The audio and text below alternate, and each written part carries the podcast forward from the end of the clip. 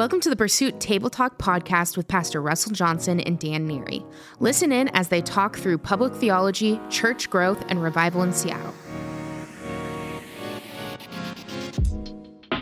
Russ, one of the uh, one of the ideas that we've been throwing around lately, or at least terms that we've been throwing around, around lately, is this idea of public theology, and it's a it's a title that we put over the top of the things that you're like, like specifically thinking the culture. Uh, what, what's going through your mind these days as we're talking about speaking to culture theologically? Yeah, I mean, I think especially pastors actually have a responsibility. They owe it to their congregations to not be scared to death of their own shadows. And I think, unfortunately, what we've seen in the last 18 months is the biggest deficit of courage behind the pulpit that I've ever witnessed in my entire life. You know, Paul helps frame this in theologically to Timothy as Timothy pastors in the city of Ephesus. In 1 Timothy 3, he communicates to Timothy the role of the church. And he says, The church is the pillar of truth in society. Wow. And Timothy's pastoring at that time, you know, in the city of Ephesus. It's this major city, a center of culture and commerce and art and idol worship. And in fact, church history records that Timothy uh, later gives his life for the gospel in that city for preaching the gospel and coming against idol worship. But Paul helps frame in our understanding of why the church exists. And one of the reasons why it exists is to be the pillar of truth in society. And what that means is that um, we don't have the option on whether or not to be a voice into the public sphere. Uh, the only question that we got to answer is Is our voice into the public square shaped by biblical orthodoxy or instead by our need for cultural approval? And I think going into some of the pandemic season uh, about a year, year and a half ago, I really felt like the Lord spoke to me and said, unless you crucify your need to be liked, you're not going to survive what's coming next. and so that has been a word that I've held on to because what it what what it has given me permission and freedom to do is to be a mouthpiece for what I believe to be orthodox values and how those impact our interaction in civil society. And believers belong in the public square of civic engagement. I mean, we belong there. And I think sometimes through bad teaching or um, bad apologetics or fractured epistemology, uh, or through sometimes a capitulation to you know political ideas like the separation of church and state. You have a lot of believers who have essentially abdicated their ability to speak into social issues, uh, lest they offend, lest they lose their influence, lest they lose, you know, a promotion or, or anything like that. And so, what we're trying to do is um, not be offensive for the sake of being offensive, but be honest for the sake of honesty. Yeah. And what that requires, we don't have to be talking heads. You know, we don't have to um, give our opinion on absolutely every issue that comes across the 24 7 news cycle. That's not helpful either. But I think on some of these broader issues like religious freedom, I think some of these broader issues like sexual ethic, I think some of these broader issues like the nature of life and when life begins, when the church loses its voice, the world loses its mind. Yeah. And so the church owes culture it owes neighborhoods, it owes communities, it owes congregations to be a voice that helps frame in truth. And, it, and Jesus says this um, in the book of John. He doesn't just say, I have truth, he says, I am truth, which for, for, for us means that Christ has become the filter by which we view our world through. He's not just kind of the sage on the stage who dispenses wise sayings every once in a while about loving your neighbor and treating others as you wish to be treated. No, he does say those things, but when Christ becomes our filter, what it means is that my worldview is rooted and anchored in its most deepest sense in a Christological fashion. So, because Jesus doesn't just have truth, he is truth, it impacts everything I see. It impacts how I understand the world. It impacts how I understand my involvement in political spheres. It impacts how I speak to racial issues. It impacts how I understand the pandemic. It impacts why we kept the church open when we had a lot of pressure to close. Sure. It impacts those things because Jesus doesn't just dispense wise sayings like some sort of you know uh, uh, esoteric philosopher, you know, sitting in a sitting in a, a, Greek temple, just you know, offering nice sayings every once in a while. No, Jesus, in fact, is truth. He is our epistemological framework, and everything that we see in the world around us must be shaded by first our relationship with Christ. I love the way that, I mean, you, you put a couple of interesting words together. One of the words that you put together was the sage on the stage, right? Because it seems like our culture is super happy with a sage on the stage. Sure. Just another, you know, book of wisdom or ancient who dispenses wisdom from years, uh, years and years and years ago. But what you're saying is, is when the church is being the church, it's not just representing the stage, the sage on the stage. It is hard pressed in your face. This is the truth. Deal with it. Yeah, and I think you know no historian uh, worth their weight would deny that Jesus was in fact a historical figure who lived and died in the first century. Sure. Where the debate comes is uh, comes from the claims that Christ makes of himself. The way, the truth, and the life. Right. If you've seen me, you've seen the Father. Right. Uh, like Paul says, Christ is the express image of the Father. Uh, and so, uh, where the debate comes is is Jesus who he said he is? Because even in culture, there is, especially in the West, there is a level, I think, of cultural respect and cultural appreciation for historical Jesus for a historical Jesus who lived and died in the first century and taught us about the nature of love and life and friendship and cohesive earthly relationships. Sure. Where the conflict comes is the truth claims that Jesus makes of himself and then the truth claims that the apostolic fathers make of who Jesus is. Right. And uh, that's where really the great conflict uh, uh, uh, comes. Does, does Christ have permission to frame the way that I view my world? And I think that not only is that a conflict in culture, it's a conflict in church. Right. Because I think there are a lot of believers uh, who are born again in their hearts, but unrenewed in their minds. And so essentially, they've got a pagan mind even though they've got a born again spirit. Mm. If Christ were to return today, or if they were to die, unfortunately, today, they would be in eternity with Christ. Right. But even Paul makes this designation when he talks to the church. He's talking to believers. He says, only the spiritual minded can understand spiritual things. And he says, some of you have a natural mind and you're trying to understand spiritual things. Right. And it doesn't work because there is a great conflict. And so until your mind is renewed to think like Jesus thinks about the world around you, you will always, you know, develop uh, kind of odd, unfiltered, unanchored, uh, non-orthodox opinions about the issues of life, and then try to, you know, uh, uh, frame your Christ around your world instead of framing your world around the Christ revealed in Scripture. Right. And so it's just my simple conviction that Jesus actually has an opinion on things, and that Scripture helps frame in. You know, we utilize things like the Wesleyan quadrilateral and the evidence of Scripture and the apostolic fathers and the witness of church history. And we, we have a hermeneutic that is well formed by our high view of Scripture. You know, Scripture is not suggestions. The, the Bible is not good advice, it's good news. Right. It is the proclamation of what is. So scripture is not arguing for a certain position. It is announcing that if you're born again and you're a part of the kingdom, that this is the way that your world has been framed. The kingdom is here, the king is here, and everything changes because of those two realities. And so really it's my heart to pull people back into orthodox faith uh, and not just not just uh, orthodox in the sense of of of right uh, uh thinking, but orthopraxy, right right practice, Sure. right thinking, right acting, and and we've got to marry those two. It's not enough to have good theology, because the the the truest theology that you have is not what you believe, is what you What practice. you do. That's right. And so I think sometimes people can attest to, hey, these are the fundamental truths that I believe. But does it ever translate off of paper into the way that you interact with civil society? Because um, society doesn't improve by itself. The church has a role in the redemption of the world. The church has a, a, role. That's historically It- true. it- it- it- Right, I it is- mean, look through history. That is it- true. And it's part of the Great Commission, teaching the nations Right. to obey everything that I've commanded you. And, uh, you know, uh, we've got people who are afraid to even register to vote lest somebody find out they're participating in an election, which, God forbid, you know, they might have a different opinion than somebody else. We have so many people who have bowed at the altar of influence instead of bowing at the altar of righteousness. And here's the reality when you have righteousness, God will give you the influence. Seek first his kingdom, watch, and his righteousness, Sure. and all things will be added unto you.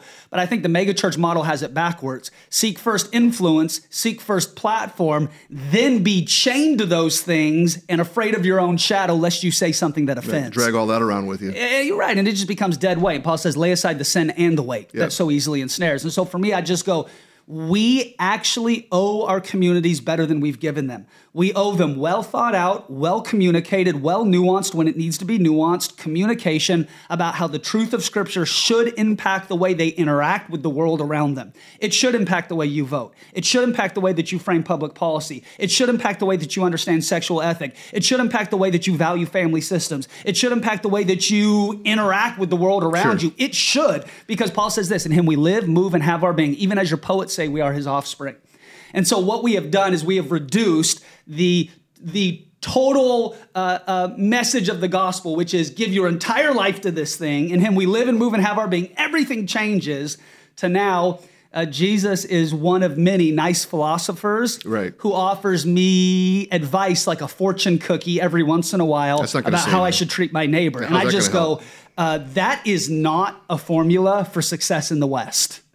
I mean, was it Keller that uh, said that you either have to uh, take what Jesus said about himself and believe it, or determine that he's a lunatic? Right.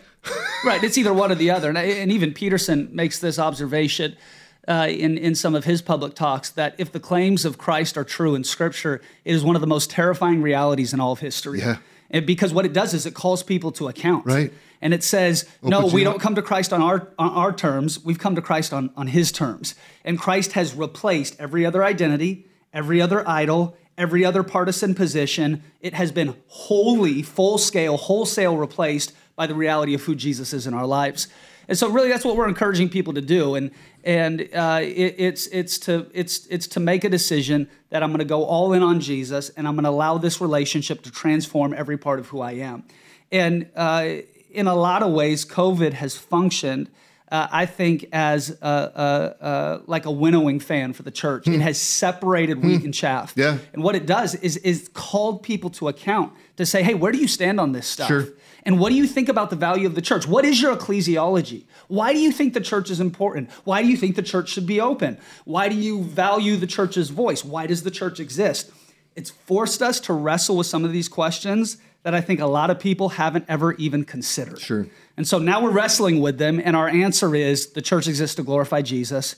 The church exists as a pillar of truth in society, and when the church loses its voice, it doesn't go well for the world around us. Let me ask you about this. So I, I know that some, because you've had this new boldness just to speak with a public theology. Um, and some have misinterpreted that as you are politicizing your pulpit. I think Right. I saw Ed Stetzer. Uh, I read it in the news, and by the news I mean Twitter. Yeah, sure. Um, yeah, yeah. I, I think Ed Stetzer said, uh, "When you mix religion and politics, you, You get politics." How? Do, I mean, how? How does that kind of a statement stand up against this boldness towards public theology? Yeah, and, and I've seen that as well, and, and that and that I think should be a concern. You know, the reality is, especially as it becomes to politics and religion, people are given to either ends of the spectrum, not to managing the tension of the middle. And what I mean by that is you either have folks who go love drunk on secularism and progressivism, and they feel like that's really the path forward, and, and really that's just a that's just a you know a stopover, you know uh, that that exists prior to really people rejecting the faith, or you have people who really try to marry you know their particular conservative political beliefs to the gospel narrative as well. And There's some of that going around. If you're a believer, you must vote this way, or you must attend these rallies, or you must confess these things.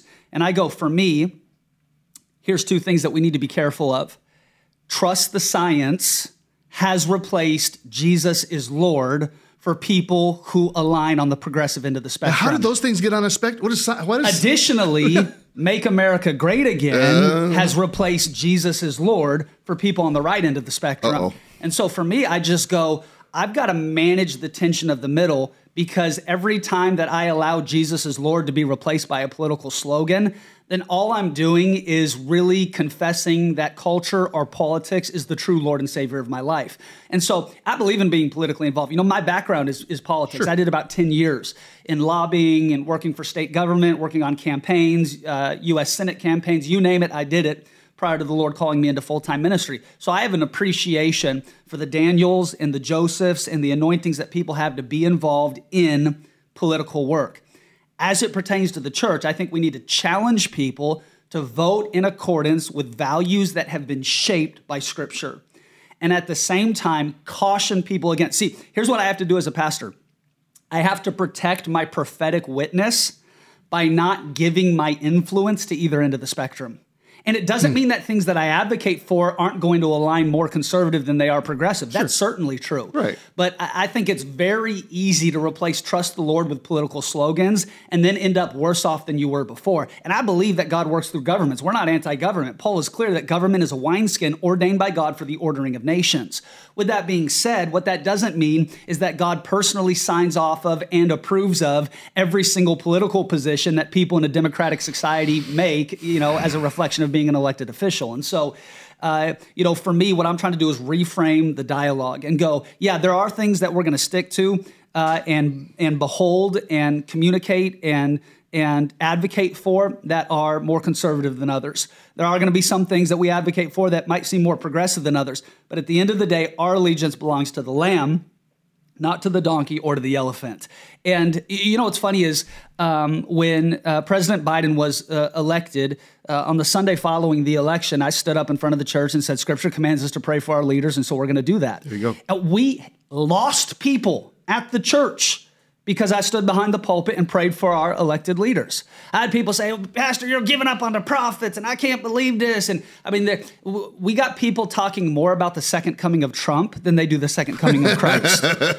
We also have people who spend more time quoting from the CDC guidelines than they do from Scripture. Sure. And so we have these two warring political ideologies that I think are coming for the love and the affection of Christ followers. Right. And so I want to be a person who keeps my eyes uh, on the prize. And, and and really, here's my goal as a pastor. I want to equally offend both camps. What? And I don't always do that. uh, I mean, I always offend. I don't know if it's equally, but I want to retain a prophetic witness that calls people on either end of the spectrum to account. Right. And, uh, you know, uh, if you put your faith in Christ Jesus and then allow Scripture to frame your values, then we don't have to tell people how to vote. We don't have to get up and do all these sorts of things and try to manipulate people. If, if people profess faith in Christ Jesus and allow Scripture to frame their values, we're just going to trust uh, and believe that with the gifts that God has given us, the ability to communicate and exe- exegete Scripture, if we win the war for worldview, the political spectrum takes care of itself. Wow. Yeah. Uh, let me ask you a personal question. This might not even make the podcast. So you had this political life, you've got this ministry life.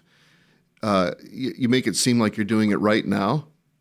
Have you always done it right? Have you made Have you made mistakes along the, No, along I'm, the sin- way? I'm sinless, actually. Is that Yeah, uh-huh. right? Excellent. I had no idea. Yeah, I've never made a mistake actually. Yeah, so it's pretty. It's have pretty you always incredible. had this political? Uh, have you always had the political thing in the right lane? Yeah, you know, probably not. I think um, I think the way that people figure out tension is by probably um, reverberating off of both ends of the spectrum until finally they land somewhere in the middle. And um, so, no, I, you know, I don't think I've always managed it well or, or managed it perfectly, but I, I cut my teeth in political work enough to to see um, what I would call some of the abuses and idolatries on both ends of the spectrum. Right. And if politics could have saved us, we'd have been saved a long time ago. Oh, we're doing politics well. And there there is a role for political influence. Sure. And we've got elected leaders and mayors of cities who come to the church. And we, you know, I, I am for that. We pray for those guys. We partner with those guys as much as legally possible. But, you know, the reality is, is that our hope is in Jesus.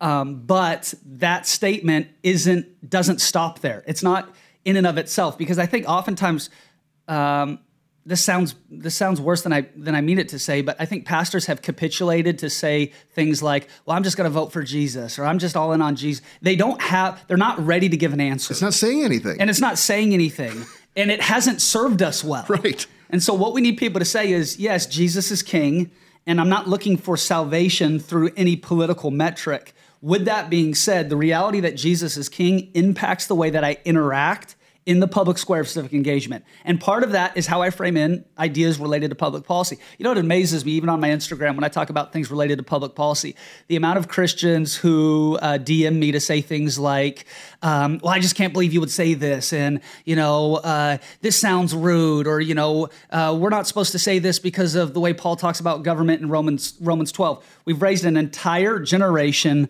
of politically illiterate believers because we've been afraid to talk about this in an intellectual way from the pulpit. Right. And so I'm going to change the narrative. We're going to talk about it in a way that doesn't just champion the GOP It certainly is not going to capitulate to the progressive end of the spectrum. However, we're going to talk about this in a way that our allegiance to Christ frames in our epistemological values. What do we believe to be true? You know, we live in a world where you got people saying trust the science, but the same people saying trust the science tell us men can be women, women can be men, babies aren't babies until they're born, they can be aborted in the ninth month, and yet these are the folks who want to champion that science is their God. Right. I mean, it's ridiculous. It's it, it, it's laughable on its face. But we've got we've got people who aren't aren't able, I think, to um, engage in this type of dialogue uh, with with the necessary uh, communicative tools to be able to help people see truth for what it is. Let me ask you this. I mean, uh, we we're in a context. We're on the West Coast. We're in the state of Washington. Yes, sir. We're on this side of the mountains. Uh, we are in a Seattle suburb. Uh, it's uh, it has a political flavor. It has it's highly intellectual. It's uh, highly uh, technical. You think that there's uh, what's unique about doing public theology in our context? Yeah, I think you know what one of my theological heroes is G.K. Chesterton. Yeah, and the way that he managed um, the conversation in in regards to public theology. And you're right, we're we're in the the West Coast, or as they call it, the left coast, in one of the most uh, liberal areas uh, in the entire nation. And so uh, it appears to me that if if God can do it here, God can do it anywhere. But I think what God responds to most, and we don't always get it right. This certainly isn't like a um, follow uh, everything that we've done. We've never made mistakes. We figured it out. Here's the formula. Right. No, we made a lot of mistakes mm-hmm. along the way. But I think what God, I think what God has honored most in my life and the life of our team is the courage to try. Okay. You know, the courage to try to engage in these topics. Yeah. Yeah. And there's been Sundays where I've got off the stage and said, you know what? I wish I didn't say that or I need to go and rethink that thought because it didn't come out the way that I wanted it to come out. But I think what God has honored is our attempt to try to engage in dialogue that matters. You know, um, we're in the midst of uh, uh, a worldwide pandemic that has ushered in a new biological age. It will forever change the way that we live right. and the way that our kids and That's our true. grandkids live. Yep. Uh, we are in the midst of political dialogue. We're in the midst of dialogue regarding race, socioeconomic values, who we want to be as a country. We're coming out of uh, times of political turmoil, and um, and it's like sometimes you got pastors standing behind pulpits who are not scratching where people itch. They're not. They're they're they're acting as if the world is functioning as an independent organism not attached to what their role is in a church or as a believer. And I just go, yo, th- these things are connected. Right. we are here until God calls us home. We are ambassadors of heaven in the earth. Uh, if Christ didn't want us here, then on your confession of faith, when you got saved, you would immediately died and gone to heaven. There's a reason you're still here. Right. That's good. And so, you know, it's like over the last year and a half, uh, if if if pastors haven't learned how to find their voice now, there is very little hope for them in the days ahead. Because we are not getting into a more understanding society. We are we are not we are not coming into a shared communal values. Our, our society is fracturing into tribalism faster than at any other time in our country's history. Right. The conversations are getting more difficult. The topics are getting more reactive. The politics are getting, you know, uh, uh, more anxious. Um, the the people that we got to interact with are getting more difficult. Neighborhoods are getting more separated, and so uh, I think there have been some folks who have like um, tried to pull the covers over their head, hoping that normal will come back soon. Yeah, but normal that. is never coming back. And in fact, that is the great invitation of the hour is we have the opportunity to course correct and to now steer in a way that at least is aware of the things that are happening in the world. And so uh, you know to me we got folks coming to the church and and uh, we're, what we're trying to do is to give them biblical framework to help them understand the 24-7 news cycle to help them understand engagement in yep. public school to help them understand the value of raising kids with a mom and a dad to impact how they understand sexual ethic to impact how they understand things like gender these are the questions our communities are asking. And so if all we give our people is seven tips on how to smile better and you know those types of things, it's like we are actually doing a disservice to our folks by not allowing the gospel to impact these areas of society. See, that goes right into a question I wanted to ask you because someone listening uh, might think that you're being mean to pastors. No. Well, you love pastors, right? You are mm-hmm. one. I, I you You're love one pastors. too. I think I, I, am one too. Yeah. yeah, not as good as you, but I'm. Well, uh, come yeah, on. come on. Uh, so let's let's just imagine there's a pastor listening. Yes. And uh, that is challenged by what you're saying, and they're thinking, you know what? I need to wake up.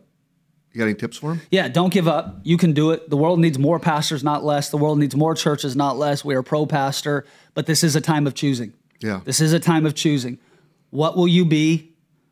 What type of impact will your church have in the neighborhood that God has you planted? What type of leader are you going to be? What type of voice are you going to have? This is a time of choosing. Normal is not coming back. And I know that's scary. And I know that feels like it is rattling us to the very core, but it's actually some of the best news that there's ever been. God has hit reset on the church, and we have the ability to replant. Yeah. And, you know, we planted this church about eight years ago, and planting a church was the hardest thing I've ever done in my life. Uh, but we have replanted this church over the last 18 months. I have lost more people over the last 18 months than in the last eight years combined. Sure.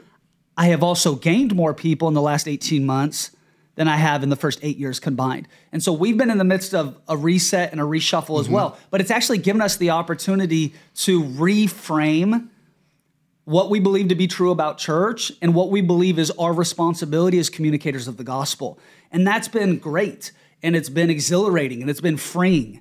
And um, my challenge to pastors who might be listening to this podcast is this this this is an this is an opportunity for you to come out of the the uh, the subtle lie that the influence from Babylon is going to pave the road for your future. Sure. And instead, you know, uh, uh, commit yourself to a fresh understanding of of uh, Scripture, the witness of church history, the orthodox values uh, of the Bible, and go all in on that stuff. I mean, that that's the the future belongs to the Orthodox. The future belongs to people who uh, can read church history. I love that because it, we, we, when you use the word like Orthodox, that seems like an old, ancient thing, right? And you're saying that's the future. No, I think it. Yeah, and I think it is. And you know, when Christians hear the word Orthodox, they think of uh, a church and everybody's in black robes and chanting, and you've got incense back and forth. You know, they think of a church tradition, Maybe some chanting, and some chanting. Sure. Yeah, some some monks and things of that nature.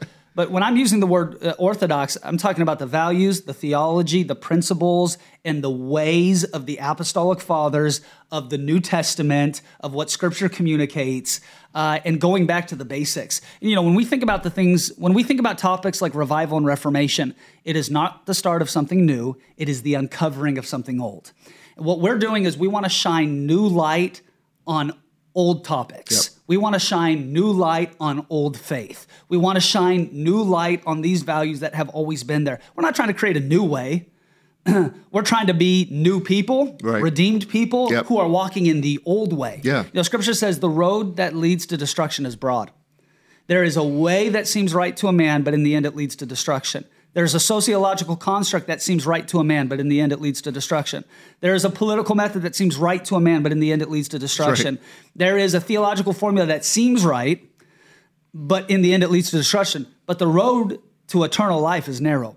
And so, what we're challenging people to do is let's walk a narrow road, let's go back to the basics, Let's go back to the book of Acts. Let's go back to the historical faith. Let's go back to the witness of church history and let's be unafraid. There literally in the West, there the cult of influence uh, is is maybe the fastest growing religion within the church. Mm. It's just this need to be liked and affirmed by people who don't share our values. It is placing the wrong value statement on things that don't matter. Being popular on social media is like being rich in Monopoly. Nobody cares. it doesn't count for anything long term. I'm not talking about not stewarding your influence sure. well. Influence is a gift that God gives us. I believe as a result of righteous and faithful Christ followership. Yeah. And we've got it the other way around. Right. We've got guys with big stages Yeah. and and and very limited theology. Yeah, and sometimes it feels like it's getting worse. And it and it feels like it's getting worse. And so, you know, for me, I I look at this and I go, man, what the enemy meant for evil, which was COVID, God in fact is going to use for good.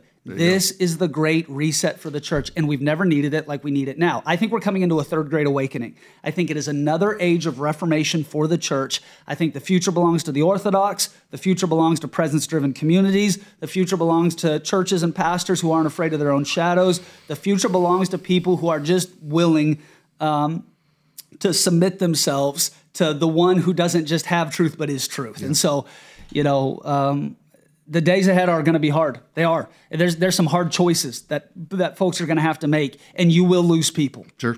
and you will feel like I am dying and I'm killing this thing. But unless a seed goes into the ground and first dies, it produces no good thing. And so, like thi- this is our time Yeah. to allow seed to go into the ground and die, that God could produce something good. Yeah, amen. Pastor Russell, uh, people are uh, hearing about the pursuit. Sort of become famous. People are talking about what's going on because. Oh no. Well, no, it's it's a good thing because we've had this extraordinary growth, uh, especially over these last eighteen months, and people are wondering, uh, how did you do it? What is going on? What's the secret sauce? What have you? What you must have cooked up some sort of special formula.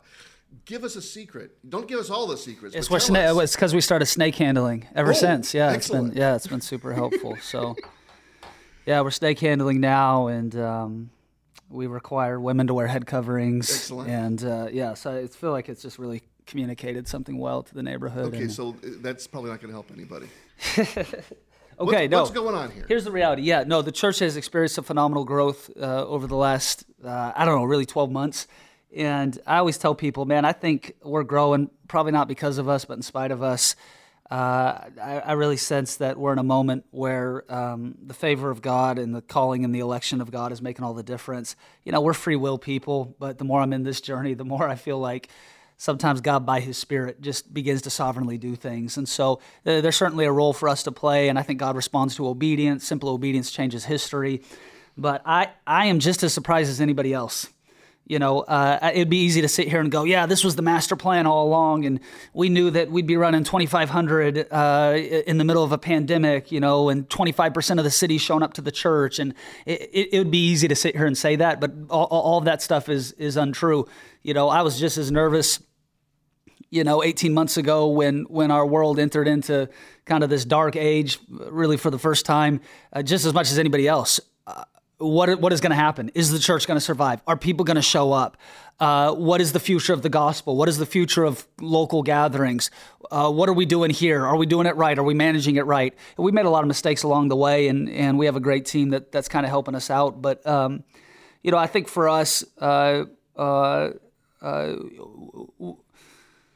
I think the decision that we made early on um, has become super important in the trajectory of this church, which is uh, we were going to go uh, all in on the message of revival and reformation, and uh, we weren't going to be cowards in the public square.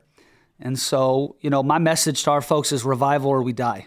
That's it. Like revival's not a good idea if we get around to it. If we don't have it, we're dead. And so we're going all in on a move of God's presence. And what we're trying to do is we're trying to combine the excellence of uh, process with the pursuit of the presence of God.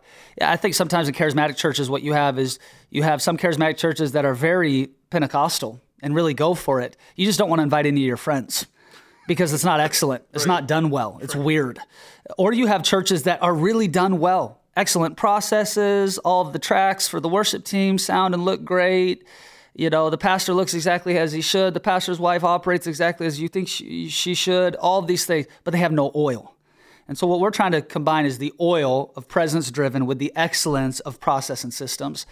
And so, that's been kind of an organizational shift that, that we've really leaned into uh, over these last number of months. But uh, what I found is that when people visit, when people visit the church, um, they show up and they say things like this: "Man, I feel like I'm home. I didn't know a place like this existed.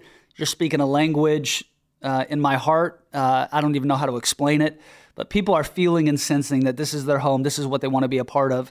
And I think people appreciate and notice that I, I, I put a lot of time and energy into being a voice of courage, being a voice of boldness, but without capitulating one way or another to either end of the spectrum. And so I think people appreciate, you know, some of the communication style and, um, yeah, I mean, we're hanging on for dear life. It's like a freaking roller coaster, you know. It's you, just I mean, um, so. The question I'm going to ask you uh, is why now? And what I mean by that is, you know, you, you stepped out and planted Pursuit just about eight years ago, and I'm your numbers nerd around here. So I look at the graphs. I would never call you a nerd, Dan. I'm a nerd. I'm, I am such a nerd. I look at the graph and it's like, hey, the church had like really impressive growth, but over these last 18 months, even over the last year, yeah, it's, been, a game changer. It's, yeah. it's been crazy. Right. right. I mean, we've quadrupled from the average attendance from a year ago. Right. Uh, why now? I mean, it's, it's not like revival and reformation are a new idea, and it's not a new idea for the pursuit. I, I know that, but why right. now? Do you think? Yeah, I mean, um, I think that there uh, there are seasons of sowing and there there are seasons of, of reaping, and the, the church is in its eighth year of, of being around, and um, you know, I think between year one and year two, the church grew by four people. You know, and there were some years we grew in the wrong direction. and there were some uh, uh, some months where um, we didn't know how we were going to pay the bills and who was going to come through and how we were going to pull this thing off. But I think we were faithful to keep our hand to the plow. And um, there is something about persistence. There is something about contending. There's something about knocking on on doors until they open. There's a value for that that Jesus speaks about in his parables or analogies related to the kingdom of God. He talks about like the widow going before the judge or uh, a neighbor who goes to his friend's house at midnight to ask for bread. There is something about the consistency of contending right. and sticking with it. And, yeah. and, I feel like the greatest spiritual gift that I've developed in the last year has been stubbornness. And it's a stubbornness to say, hey, we're going to keep going when others don't. We're going to take the criticism in stride. We're going to take the threats of lawsuits in stride. We're going to take the threats of government interference to shut down the church in stride. Uh, we're not going to be rattled by this stuff. We're going to respond when we feel like it's appropriate. But at the end of the day, I'm going to be in church Sunday morning and I'm going to be knocking on a door. And uh, you're invited to come uh, and, and participate in that activity with me. And I think, you know, this moment in history uh, uh, is going to reflect uh, well on, on people who have the courage and, and the tenacity to keep showing up. And so, uh, I think that has been contagious. You know, fear and faith are both the two most contagious elements in any organization. Oh, wow. And so, you know, for me, good. it's like what you model, what you, it, fear and faith are both leavens you know and and what you and what you give yourself to what you communicate to what you take a stand for it grows and uh, we've tried our best to be people of faith and I mean, God is just sending. I mean, you see it. I mean, on any given Sunday, we got folks driving from hour, two hours, three hours away just to be a part of the church. And not and, just for a, a one-off visit. No, they're members. Yeah, weekend. they're a part. Yeah, they're they a part. Make a weekend out of it, and they drive four hours one way. Yeah, I mean, this this the, the population of the city is growing every Sunday that that the pursuit uh, holds services, and so literally by about twenty-five percent. Yeah, yeah, and we're just we're just man, we're just. Uh, listen, I feel lucky to have a seat at the table. I feel really blessed um, to be in the position that I am. I certainly am aware most of the things that I don't deserve. But uh, I think one of the things that has helped me is that we've really surrounded ourselves um, here. I really feel like we built a team of people, and I've surrounded myself with folks who honor me, but they're not impressed with me. And I think that's important in the sustainability of where this thing is going people who are willing to go, hey, look, we honor the God given calling and anointing that's on your life.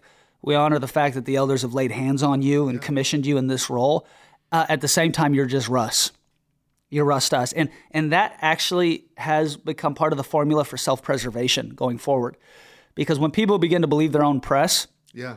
or begin to operate as if they are God's gift to the church, right. you know, the church is God's gift to us. Right. We're not a gift to it, it's a gift to us. Right.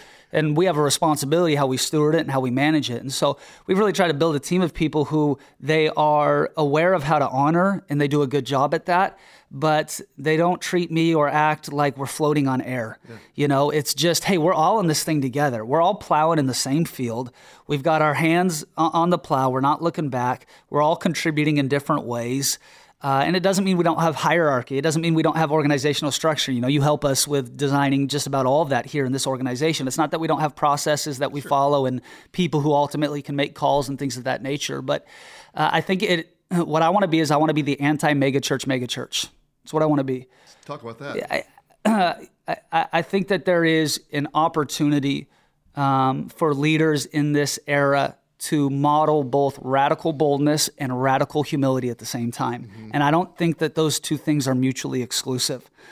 And so, what I mean is uh, humility in the sense that you are uh, staying sensitive and soft in the presence of God. Genuine humility. G- genuine, yeah. Like the presence of God still moves us. Yeah. It's still, you know, I still gather on Sunday morning and I look around and I go, how? and why and who and I you know so I want to stay impressed with what God is doing because it's not a reflection of my greatness it's a reflection of his and so um, I think we we retain this this um, this uh, ability to still be moved by the things that we see. Because for you and I, especially because we work in this environment, this becomes rather normal to us. Mm-hmm. Every Sunday, it's like, well, who's going to show up and what's God going to do and right. what cool thing is next yeah. and miracle testimony and 40 people get born again. It, and the reality is, and we is do it, it four times every Sunday. And we do it four times every Sunday. the fourth time around, it's like it seems pretty routine. Yeah, and we're you know we're about to start a fifth service in a different location. We're you know we're it, it's become routine to us. But for the grandma who's been praying for the grandson who's been far from God for 30 years, it's it's not routine to them. No. It's a matter of life and death. Yeah. And we are stewards of eternity. Yeah. We are stewards of eternal moments for people's lives. And it still moves me every yeah. Sunday. It still moves me to see that um, that God in His infinite wisdom and grace would choose to do something in this moment. And so, like for me, I go, um, that's what makes me qualified to lead this thing is that it still moves me. Yeah.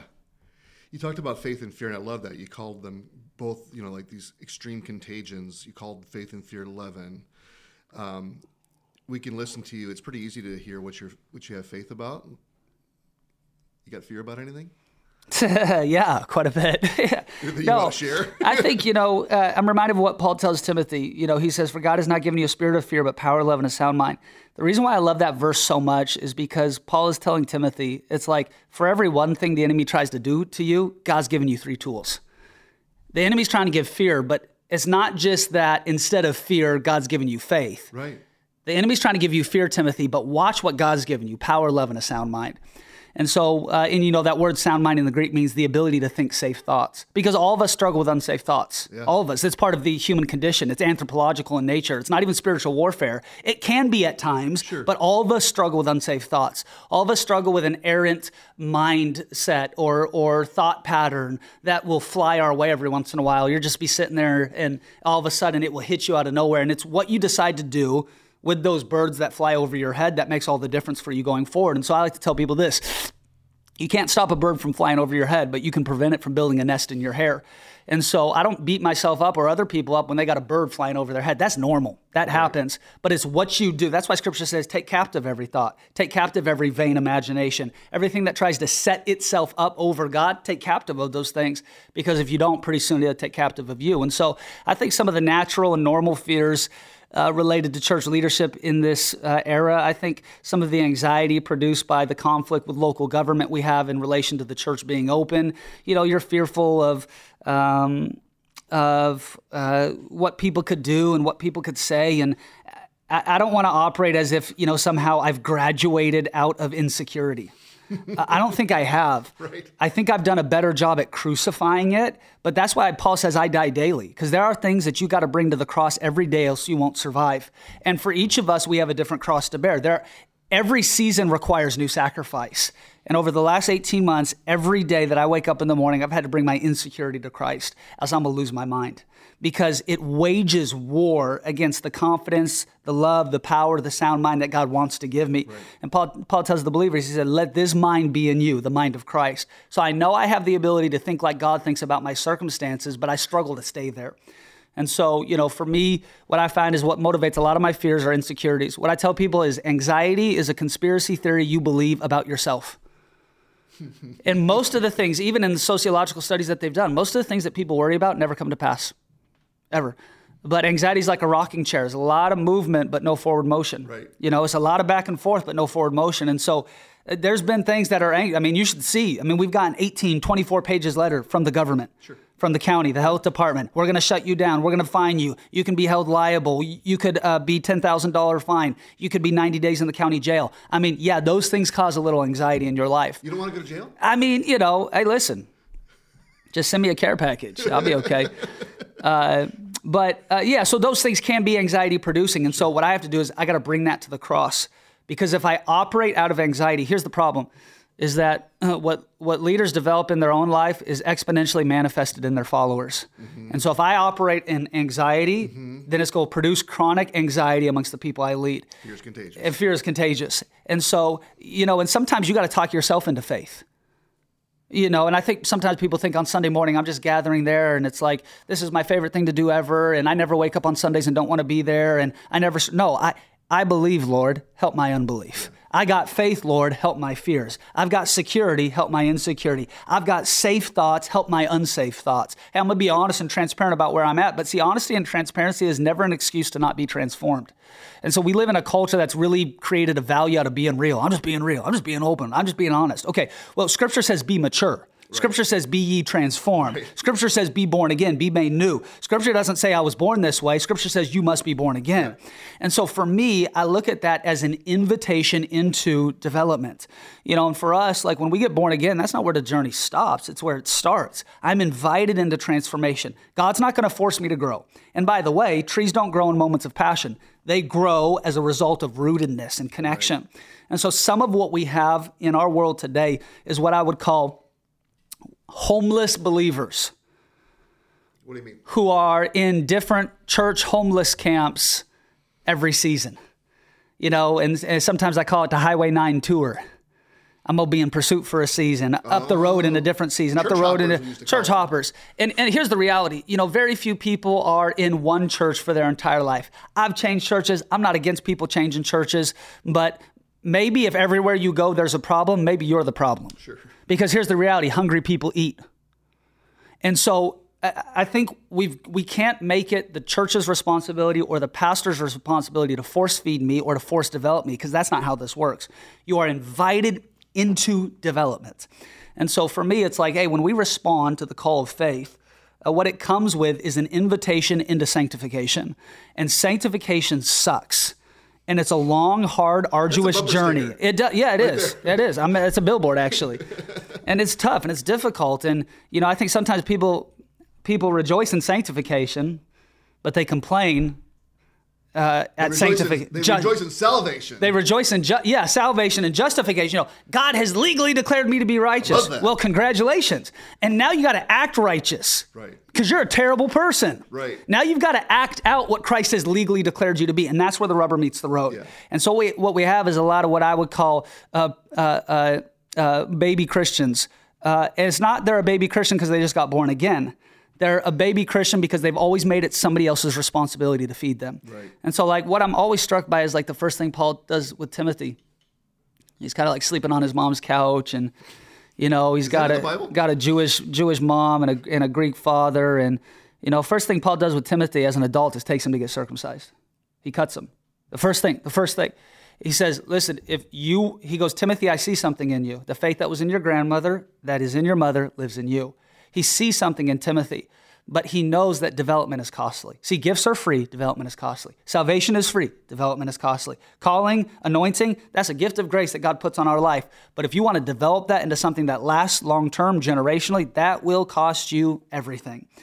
And so, you know, so it was, not a ceremony. It wasn't some kind of legalism. That right. was a lesson to be learned. Yeah, it was a lesson to be learned. Yeah, and you know, uh, Paul Paul wrote on what he thought about circumcision and the Judaizers compelling people to to to enter into works based faith. I mean, Paul was totally opposed to that. Yeah. But with Timothy, he saw where Timothy was going and knew that in order for Timothy to get there, he'd have to submit to some things in his life to develop the deep things of his heart. And so, you know, for me, it's like I. Um, I, uh, I want people to be in a church that they love, with a pastor they can respect, and a place that they can tithe to and support. I think that's valuable. But uh, what people must wage war against is low level, infantile Christian commitment that causes you to be in a different place two weeks because you love a church until you get rebuked. Sure. You love a pastor until he talks about your sin. You love an organization until it asks you to be involved. And now it's I'm gonna pick up my stuff and go somewhere else. And so, you know, we just encourage people, hey, you gotta you gotta plant roots and grow somewhere right. and develop something because um, and welcome rebuke. Yeah, and, and you know, because yeah, that's what Paul tells Timothy: is all Scripture is God breathed, and he says one of the things that's given for is conviction and reproof admonishment, development. Hey, this stuff doesn't always feel great. You know, you even look at the at the style of the the Pauline epistles. You know, Paul will start off with an encouragement, get into a rebuke, and then end with an encouragement. You know, I feel like that's mostly my preaching style. Right. Hey guys, glad you're here. Here's the good news. Here's the bad news. And now here's the good news right. again, and I'll see you next week. And so, uh, you know, that's going to attract some people, turn other people off. But this is a real opportunity for people to own their faith, develop, grow, get rooted, get developed, get discipled. Um, you know, people uh, people always want to ask the church, what what is the church's discipleship strategy? I just always go, oh, I didn't, I, I wasn't aware that it was my responsibility to make sure you wake up in the morning and read your Bible. I'm going to encourage you. I'm going to create an environment that puts a demand on your life to do things, right. but I'm not calling you at 6 a.m. to make sure you wake up and make your bed. Right. That's a decision you're going to make. Right. And so what we've done is we we have we have projected our need to grow and be discipled on somebody else's interaction with us. It's your responsibility to make sure I memorize. It. It's your responsibility to make sure I type. That's no, why we hired you. I'm man. inviting you into obedience. Right. I'm inviting you into transformation. You want to be stubborn, stiff necked. You want to be uh, unregenerated. You want to be barely born again. That's your business. But I'm going to create a greenhouse. That's how I view the church. It's a greenhouse. And I want people to get planted there, and I want to help water it and I want to help give it nutrients, give it vitamins. I want to create the best, most optimal circumstances for things to grow. But at the end of the day, growth is a decision you make when you prefer development over comfort. So get out of the greenhouse on Monday and grow and bear fruit. Yeah. Let me ask you back just a church growth question one more time. So uh, here's my question. You've experienced this explosive growth over the past year or so. Um, and we don't have any sense that that's going to stop. we have. Here we go. Let me ask it again. So let me ask you a church growth question again. We've exper- been experiencing. Let me ask you a church growth question again. We've been experiencing this dramatic growth, and we have no sense that it's going to stop. Uh, what have you learned over these this past year or so in the growth that you're going to carry forward to see it continue and maybe even encourage others to see it continue in their places in their churches and such? Yeah i think this you know like um, if i'll guard if i'll guard my heart god will guard my influence you know? And so i think for me that's been the biggest lesson because i want to be i want to have the same commitment we had at 100 that we do at 2500 i want to have the same heart as a leader I want to have the same um, commitment to the fellowship of Christ. Of course, I've got a different perspective. The org has grown. We're overseeing more staff and more campuses, and you know, th- there's some other things happening that, that that are coming on the radar here in this season. But at the end of the day, uh, I want to be the same. Uh, I want to be the same person and have the same heart that I did when we were meeting in the living room with 15 young adults, where people say, "Hey, that's a guy I'm. That's a guy worth following." That's a person whose heart I trust. That's a person who has the value, the integrity, and the ethical commitment to lead this thing. He's not always going to get it right, but he's going to let us know when he gets it wrong. That's a guy that I can follow. And so, um, for me, that's been something that I've tried to keep on kind of the front of my radar. Uh, this this constant challenge to um, be the same Russell, even though we're in a different environment that has put different demands on who I am professionally. Right. And so, I want to develop my professional skill but I want to protect uh, the, I think, sensitivity of my heart. I want to protect the ethical framework and the values that I have, my commitment to orthodoxy. Those are the things that I want to protect because here's, here's the reality those were the things that were framed in the green pastures when I was taking care of my father's sheep. Mm-hmm. Those were the things that were framed when nobody else was around. Mm-hmm. Those were the things that were committed to God in moments of prayer where there was no worship team, there was no building, there was just me on the carpet in a room crying out to God. Those were what were framed in those moments. And I feel like I want to be true to those foundations. Yep. The buildings have gotten bigger. The payroll has expanded. Yep. The influence has grown exponentially. The invites have tripled and then tripled again. The notoriety has grown. The wake that the church creates has exponentially increased. But I want people who are on our team to go, that's the same Russell in the living room from eight years Love ago. That. Love that's good. Russ, I know that you're not only one who is committed to revival and reformation, you're not only one who's experiencing revival and reformation right now, you've become a student of revival, and especially a student of revival in our context here in, the, in Seattle, you know, the Pacific Northwest. Uh, t- talk a little bit about the kinds of things that you know you've just seen from your, your study, you've heard from others, you've even experienced yourself. And uh, what gets carried into the future and what maybe what new things are happening? Right. Yeah i think from a historical perspective from the from the day of pentecost onward the invitation for the church has been to um, be fully immersed in uh, an outpouring of god's holy spirit. That's going to look different based on community values um, uh, origin ethnicity generational. Not everything has to look like what we're doing. And I think maybe that's one of the biggest failures when people begin to taste success is they write books with formulas for everybody else to copy. but until you have the ability to get God's heart for your community, you're just, you know, you're just trying to chew somebody else's gum. It doesn't it just doesn't long term really work well. And there are all things we can learn from each other, sure. processes and yeah. systems and, and those types of things. But I think even in this kind of church journey, I've fielded a lot of phone calls from different folks around the nation. How are you doing it? What's the secret? And I'm like, I don't I don't know. I don't know if I could really identify five things we're doing different today than we did 12 months ago. I think through some faithful stewardship and, and a lot of favor that comes from God, we've kind of come into this explosive growth. But um, the temptation is for people to have success, write books, sell formulas. Formulas are just shortcuts to intimacy. You know, I don't have the ability to really hear the heart of God for me or my community. So let me see, you know, what fill in the blank megachurch is doing. And I just go, you got to get God's heart for your community. because by the way, God's a lot more creative than we are.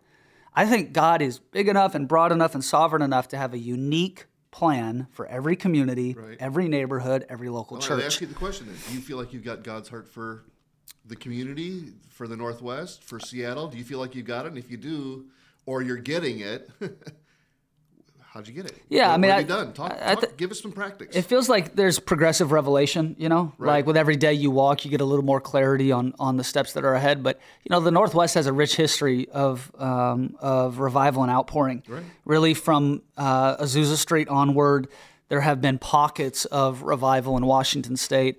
Uh, of course, uh, John G. Lake in Spokane and and uh, others who are really active in, in some of the healing crusades and, and, and, things of that nature. Really, the West Coast has been a hotbed for yes. awakening over the last hundred years. You got the Jesus People movement, uh, obviously um, the Azusa Street outpouring. Four You've got Foursquare. Right. I mean, just you name it. Campus Crusade for Christ. You've got Bill Bright. You've got all these folks who have been uh, involved or had impact here uh, on the West Coast.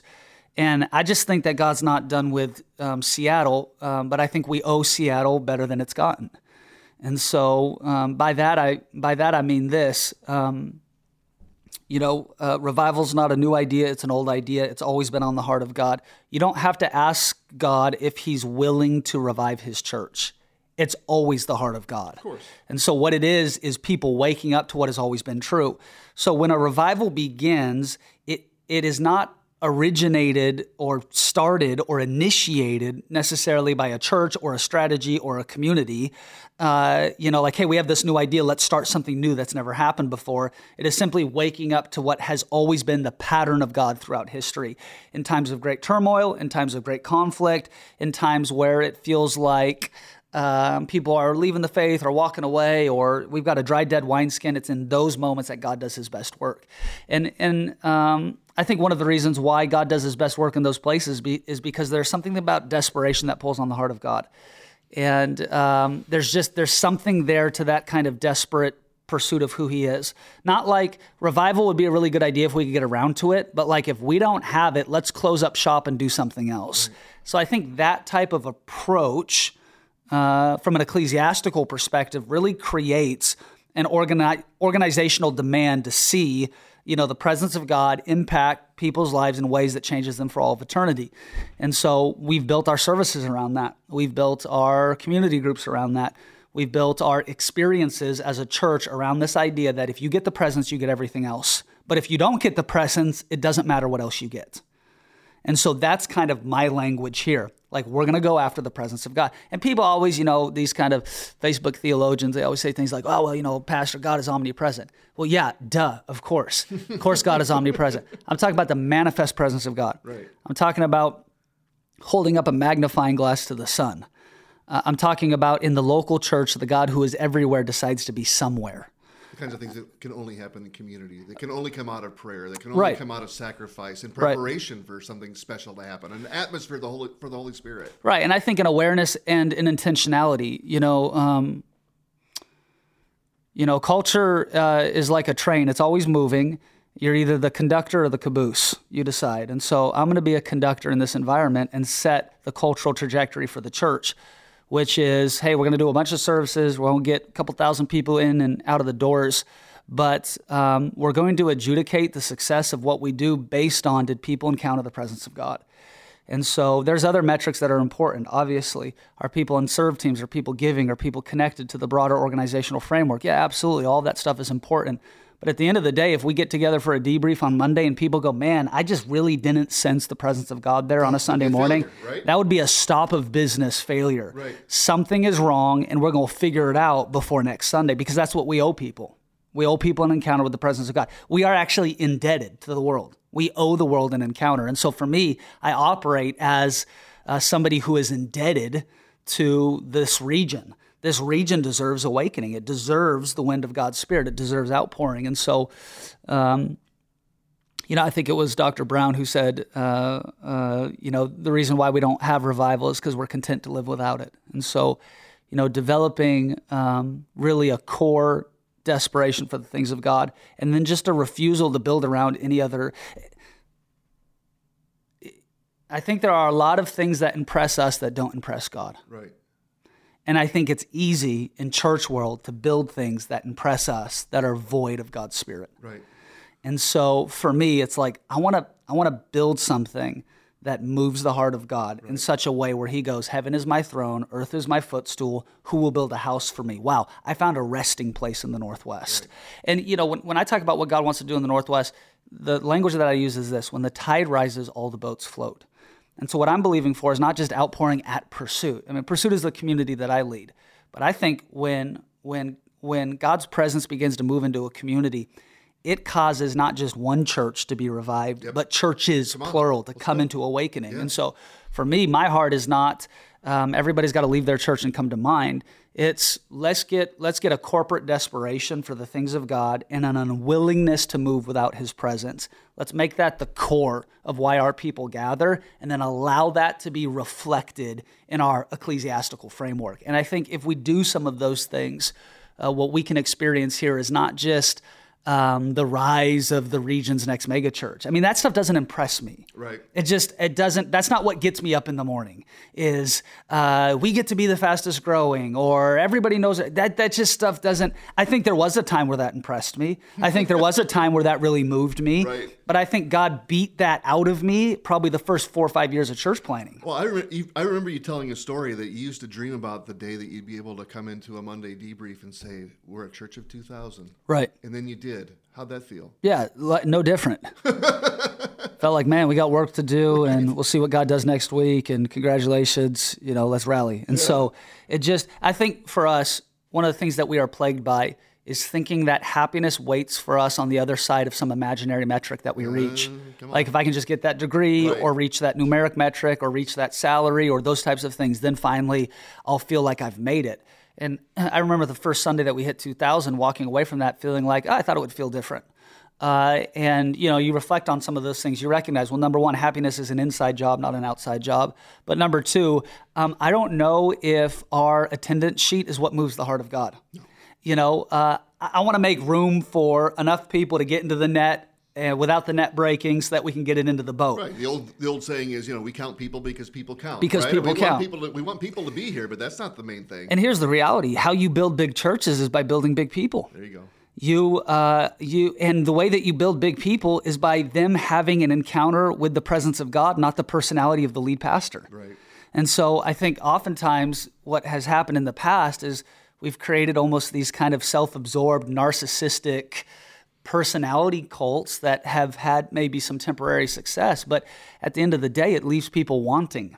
It, it's it's weighed and found wanting, and there's there's got to be something more. There's got to be a new wineskin, and, and I get that. You know, people are going to be impressed with some of what we carry and some of the giftedness, whatever that happens. But um, if we can keep the focus, the presence of God, Right. uh, I think that is really our key to success moving forward. And by the way, let me fully admit that's easier said than done. Sure. And I get that some of this is esoteric. And I wish I could just say we started a Monday night prayer meeting and then God decided to move. But again, that makes us the focus. Right. It's like we figured out the formula. If you would just have a midweek Wednesday night prayer meeting and then fast for two meals on Thursday, that's the key to revival. And I just think that um, in God's kingdom, there are a lot of doors with a lot of different keys. And so the key for outpouring in Tulsa might be different for the key for outpouring in the Northwest because God has different things on his heart for different regions. What I feel convicted about is that when I read revival history, I never want to allow the nostalgia of what has happened to replace a desperation for God to do it again. And see, some people get drunk on the past Sure. and nostalgia becomes the idol that they worship. And, and look, we read history because we learn from it. But the best way that we honor the previous generation is by going further than them. Right. They, they're, they're part of the cloud of witnesses. They're cheering us on too. They're like, yeah, yeah, yeah, okay, thank you for reading my story. That's really great. But man, you've got a Let's go. mission to do in the Northwest. And so, you know, for me, that's that's kind of really my heart. That's our rallying cry. And uh, I think I think we are. I, I think really, and it's not just proverbial. I really think we are on the edge of another great awakening, and I think it, it is already beginning to happen here in the Northwest. Let me ask you a specific question now, because uh, we're about to walk through a door, take a step uh, into Seattle. Right, we're out here in the suburbs, out with the barns and the uh, the wedding chapels and the fields, We in the and such, country. the antiques in Snohomish, Country boys. and we're going to uh, we're going to start with some Sunday night uh, revival services Yeah. in uh, you know the belly of the beast, right? Yes, sir. In Seattle. Yeah, and Seattle And ain't. we're going to take presence into Seattle. we're not going to do something tricky. We're not going to do something. I mean, we're going to do. What we do, we're going to do well. Right. But we're. You think that we're just going to take presence into into Seattle, and that's going to make a difference to that secular, international, godless area. That's going to work. Yeah, I mean, I- well, I guess we'll find out. But I think, um, you know, it's. Uh, I think people are hungry for the presence of God, regardless of their ability to articulate that. And I think our culture is desperately looking for a connection with something bigger than themselves that has the power to transform their lives. And that's why, you know, people in the North, you know, people sometimes think of the Northwest as a place that's not religious. Right. And I think the Northwest is deeply religious. We're just religious in the wrong direction. We're spiritual. Yeah, we're spiritual. Yeah, yeah, uh, and um, there's just something that happens when people gather and intentionally make room for God to do what He does best. Jesus says this. He says, "If I be lifted up, I will draw all people into myself." And what I'm struck by is uh, when uh, Jesus calls some of His first disciples, uh, especially Simon Peter. He's fishing on a boat, and He tells him, He says, "Go back out into the water." And uh, and uh, you know let down your nets again. And he says, "We've we've toiled all night. Right. We've caught nothing. We're experts. We've been doing this for our, our whole lives. Right, and there is some of that in Seattle. We've. Who are you? Right. You're you're you're the you're the David who's bringing us bread and cheese. Who are you? And I'm going. Well, there's an uncircumcised Philistine that nobody's taken out, and so that's who I am. That that's what we're going after. And so there's a little bit of that that we're coming up against. But I just, and again, not that I don't want to make it sound like we're the only thing that's going to happen in Seattle or anything like that. But God has given us a mandate for the region. Here's the reality: Snohomish was the lion and the bear, and it's trained us for the Goliath. And there is a Goliath who has defied the armies of the living God in Seattle. It's a principality and power. And God has given me confidence through the victories we've had on the north end so that we can take the city on the south end. And so I just, my anticipation is that God will do even in greater measure in Seattle what he's done in Snohomish. I think Snohomish is probably 10% of what God will do in Seattle and beyond. And so, you know, we're operating with a high degree of just anticipation and expectation. We're going to go down there. We're going to rally. We're going to pray. We're going to worship. We're going to call in the name of the Lord. We're going to lift Jesus up and allow Him to do the heavy lifting. Yeah. And so, uh, you know, who knows where who knows where it's going to go. Um, but I just have a sneaking suspicion that um, if we will incorporate some of the same values that we've put into practice up here, down there, we're going to have similar success. And we have the courage to try. And we got the courage to try. We got the. I tell people we have the tried anointing. We try a lot of things. I love that. We a lot, you know, we try a lot of things that don't work, and we switch up the org chart every three months, and we change things, and people here and there, and we, you know, we try a lot of things, and not all of them work. But I think God honors the courage to try, and so I just go, and it's part of the way it's God. You know, one of the things God has placed on my life is a gift for entrepreneurship. And it's one of the ways that I honor my God given gifting is by trying. Right. And not everything works. Right. And not everything works as well as I want it to. And oftentimes we got to go back to the drawing board. But every time I honor that entrepreneurial calling, I feel like it pleases the heart of God. And so we're going to try in Seattle. Thanks for listening to the Pursuit Table Talk podcast with Pastor Russell Johnson. Make sure to stay connected with us throughout the week on social media at The Pursuit NW and make sure to check us out online, thepursuitnw.com.